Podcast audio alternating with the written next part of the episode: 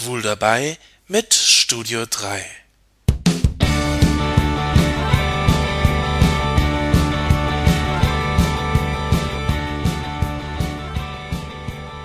Alles Getier im Haulewald duckte sich in seine Höhlen, Nester und Schlupflöcher. Es war Mitternacht und in den Wipfeln der uralten riesigen Bäume brauste der Sturmwind. So beginnt die unendliche Geschichte. Das Buch, das Bastian Balthasar Buchs aus einem Antiquariat gestohlen hat. Er flüchtet sich auf den Speicher seiner Schule und beginnt zu lesen.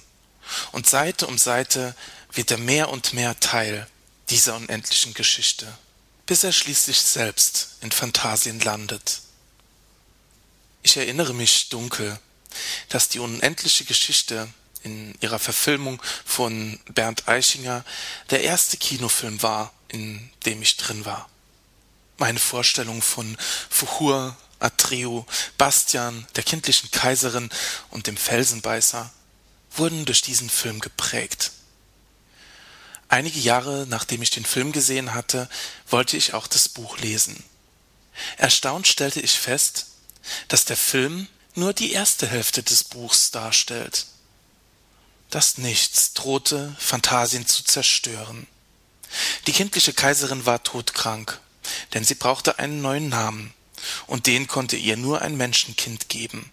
Bastian fand den Weg nach Phantasien, und er gab der kindlichen Kaiserin den Namen Mondenkind. So endet der Film. Doch das Buch Die unendliche Geschichte fängt da gerade erst an. Die kindliche Kaiserin wurde wieder gesund, und zum Dank versprach Sebastian, dass alle seine Wünsche in ihrem Reich Wirklichkeit werden sollten, solange bis er seinen wahren Willen gefunden hätte.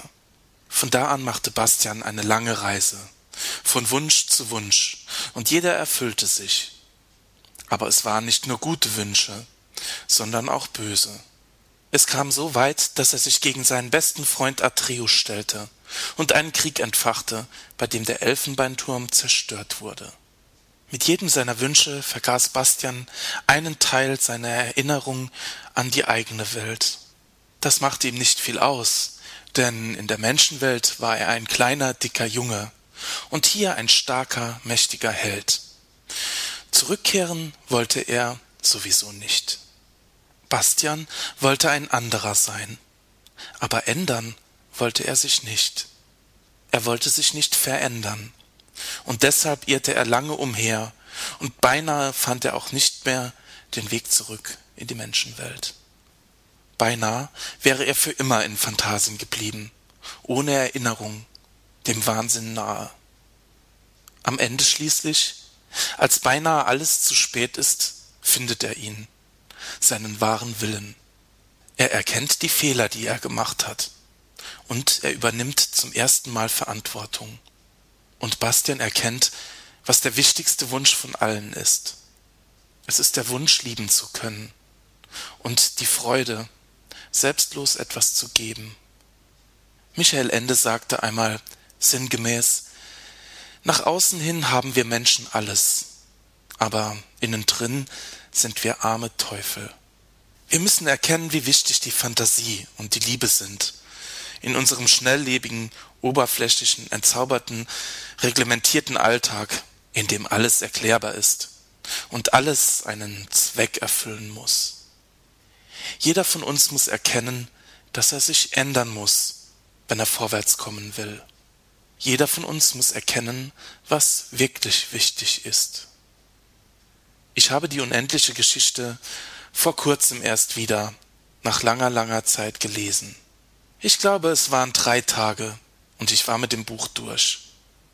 Beim ersten Lesen als Kind, damals sah ich nur die Fantasiefiguren. Doch jetzt erkenne ich, was dahinter steht. Ich erkenne die Botschaft in der unendlichen Geschichte. Ich muss meinen wahren Willen finden.